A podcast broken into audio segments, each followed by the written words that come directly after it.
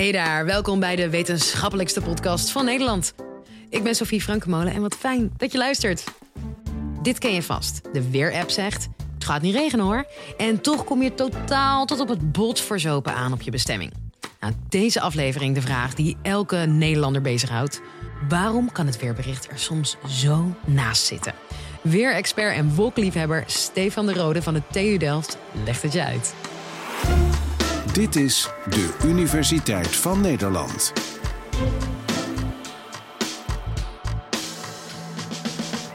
Het weer voorspellen. Je zou denken dat het een eitje is met alle technologieën van tegenwoordig. We kunnen een raket naar de maan sturen. Maar toch zitten de weermannen en weervrouwen nog regelmatig naast. We gaan meteen door naar het weer, Gerrit. Wat wordt het morgen? Ik denk dat we morgen wat minder buien zullen hebben, maar helemaal droog zal het niet zijn. Goede nieuws is dat we hier wel al een stukje beter in zijn dan pak een beetje 20 jaar geleden. Vandaag is het ongeveer 19 graden, morgen waarschijnlijk iets warmer of kouder, zoals u wilt. Nee, warmer. Waarom klopt het weerbericht dan soms toch niet? Dat ligt vooral aan het feit dat sommige dingen lastig te voorspellen zijn. Een goed voorbeeld daarvan is regen. Misschien herinner je je nog wel het Belgische muziekfestival Pukkelpop, waar het enorm noodweer was in 2011. Een goeie avond. Een kort maar hevig onweer heeft 3 dodelijke slachtoffers gemaakt op het Pukkelpopfestival in Kiewit bij Hasselt. Het onweer was kort en hevig met veel regen, hagel en harde wind. Daardoor zijn tenten ingestort waar veel mensen stonden te schuilen. Dat noodweer was wel voorspeld, maar niet zo specifiek op die plek. Hoe kon het daar dan toch terechtkomen? Dat komt doordat het berekenen waar het precies gaat regenen lastig blijft voor de weerman. Bij Pukkelpop was de regen wel voorspeld, maar bewoog het slecht weergebied net een beetje de andere kant op. Dat de regen die andere kant op ging, dat heeft alles te maken met de onvoorspelbaarheid van wolken. Want zonder wolken geen regen. Deze aflevering ga ik je vertellen waarom vooral deze regenbuien zo lastig te voorspellen zijn en waarom het weerbericht er daarom soms naast zit. Om te snappen waarom die wolken zo moeilijk te voorspellen zijn, moet je eerst begrijpen hoe we een weersverwachting maken. Daarvoor kijken we eerst naar wat het weer op dit moment is. Op basis daarvan wordt stapje voor stapje de verwachte verandering in het weer doorgerekend. Dat doen we tot wel 2 weken vooruit. Maar stel je nou eens voor dat er een foutje zit in die meting van het weer op dit moment. Dan is dat voor morgen nog niet zo erg. Dat klopt dan eigenlijk nog wel redelijk. Maar als je met die fout blijft doorrekenen, dan loopt je voorspelling over 10 dagen helemaal in de soep. Je kan het zien als een soort van kettingreactie. Om die reden maken we tegenwoordig een stuk of 50 verschillende verwachtingen. Elk van die verwachtingen maken we een kleine verandering in het weer van nu. In 1 verwachting zeggen we dat de temperatuur in Amsterdam een 10e graad hoger wordt. En in de andere verwachting laten we bijvoorbeeld de wind ietsjes harder waaien bij Harderwijk. Al deze kleine dingen kunnen over 2 weken totaal ander weer veroorzaken.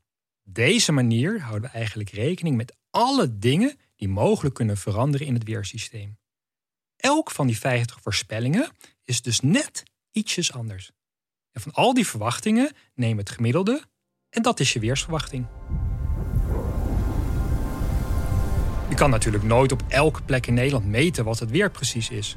Daarom zijn er verschillende meetpunten die van alles bijhouden. Van luchtvochtigheid, de windsnelheid tot aan de temperatuur. En dat gebeurt niet alleen aan de grond, maar ook op verschillende hoogtes in de lucht. 10 meter, 40 meter, 80 meter, tot wel tientallen kilometers hoog. Al die data worden in een computermodel gestopt. Je kunt het zien als een soort van visnet met allemaal verschillende punten. Op basis van alle beschikbare metingen maakt het model een voorspelling voor dat specifieke gebiedje. Het probleem met dat visnet is dat het behoorlijk wat gaten heeft. Een wolk van 1 kilometer breed is eigenlijk al te dun om te vangen door dat net. Die wolken glippen er dan als het ware doorheen. Als het visnet de wolk niet gezien heeft, is het natuurlijk ook lastig om te voorspellen dat die wolk net boven jouw barbecue gaat regenen. Het bepalen van die precieze locatie is ook lastig, omdat de beweging van wolken behoorlijk onvoorspelbaar is. De computer berekent wel dat ze komen, maar niet precies waar. De vraag van waar is een soort van lotto. Het kan overal zijn. We hopen wel een verbetering te maken door voor een heel klein specifiek gebiedje, denk bijvoorbeeld aan Lutjebroek, uit te rekenen wat er verwacht wordt. Nu kan dat nog niet, omdat de computers nog niet sterk genoeg zijn. Nou ja, technisch gezien kan het eigenlijk al wel, want we hebben superkrachtige computers.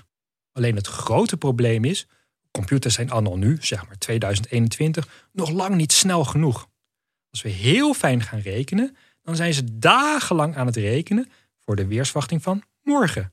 Tegen die tijd hebben de inwoners van Lutjebroek daar niet zoveel meer aan. Dus dit visnet berekent het weerbericht voor jou voor de komende dagen. Maar wat nou als je wil weten of je nu op de fiets kan stappen zonder nat te regenen? Dan check je natuurlijk buienradar of buienalarm. Die apps werken op een andere manier met een andere techniek. Ze proberen vooral te voorspellen of het binnen nu en 2 uur gaat regenen. Dat doen ze met een radar. Deze radar stuurt om de zoveel tijd een onzichtbaar signaal vanaf de aarde door de lucht om te zien waar de wolken zijn. Dat signaal wordt teruggekaatst als het in aanraking komt met water. Wolken bestaan uit regendruppels, dus in principe kaatsen die het signaal terug. Daarbij geldt dat als er veel dikke regendruppels in de lucht zijn, ze meer signalen terugkaatsen dan de kleinere regendruppeltjes. Dus hoe meer signaal wordt teruggekaatst, hoe groter de regendruppels in de wolk en dus ook hoe harder de regenbui.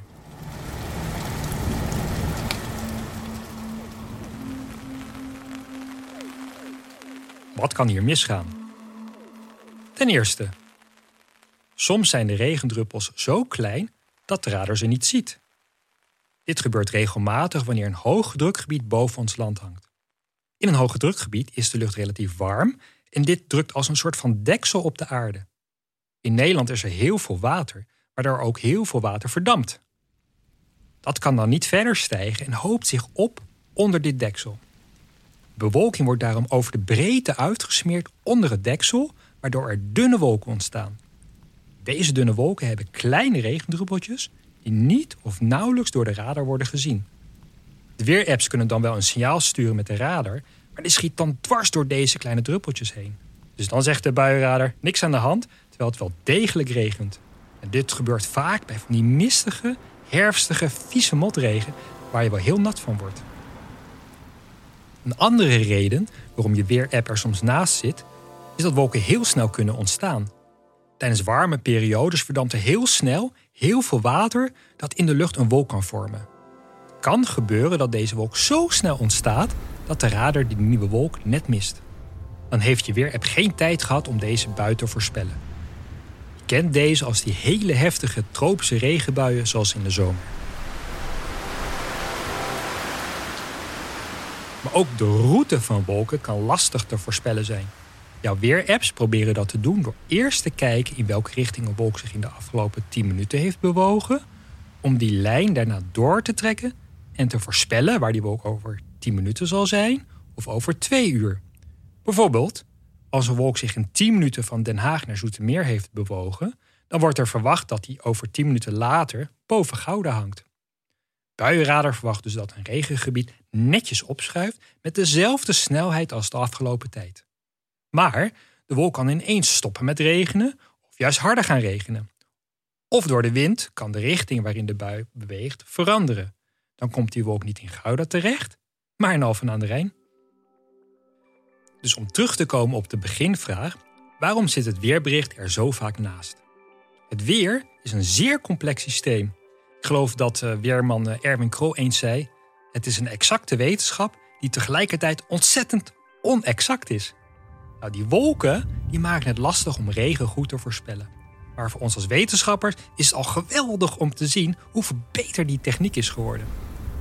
Waar in eerdere modellen de gaten van het visnet nog vele malen groter waren, denk aan zo'n 25 bij 25 kilometer, worden die gaten tegenwoordig steeds kleiner. En dat komt doordat de rekenkracht van onze computers steeds beter wordt. Maar desondanks blijft het lastig om van tevoren te voorspellen waar en wanneer de wolken en de regen precies zullen ontstaan. Het goede nieuws is dat we met een combinatie van satellietdata en nieuwe meettechnieken steeds beter de hoeveelheid waterdamp in kaart kunnen brengen. We meten dat tegenwoordig zelfs met de GPS van je mobiele telefoon of met de navigatie-app van je auto. Keep right to E11. Het GPS-signaal wordt verstoord door waterdamp, maar daardoor weten wij precies hoeveel waterdamp er in de lucht zit. Dat is vervelend voor de GPS-gebruiker, maar goed voor de weersverwachting. Met al die ontwikkelingen bij elkaar is de kans dus heel groot dat we over een jaar of 20 veel beter kunnen voorspellen of het in de komende paar uur gaat regenen. En dan hoef jij ook niet meer met een nat pak thuis te komen. Maar in de tussentijd, mocht je op je fiets stappen, kijk naast buienradar en het weerbericht ook even omhoog. Wolken vertellen alles over regen. Dat kun je ook vaak prima met het blote oog zien. Je hoorde Stefan de Rode. En heb je nou ook een vraag aan de wetenschap? Laat vooral een bericht achter op de Universiteit van Nederland hotline. Want die hebben we. Het nummer vind je in de beschrijving. Tot de volgende.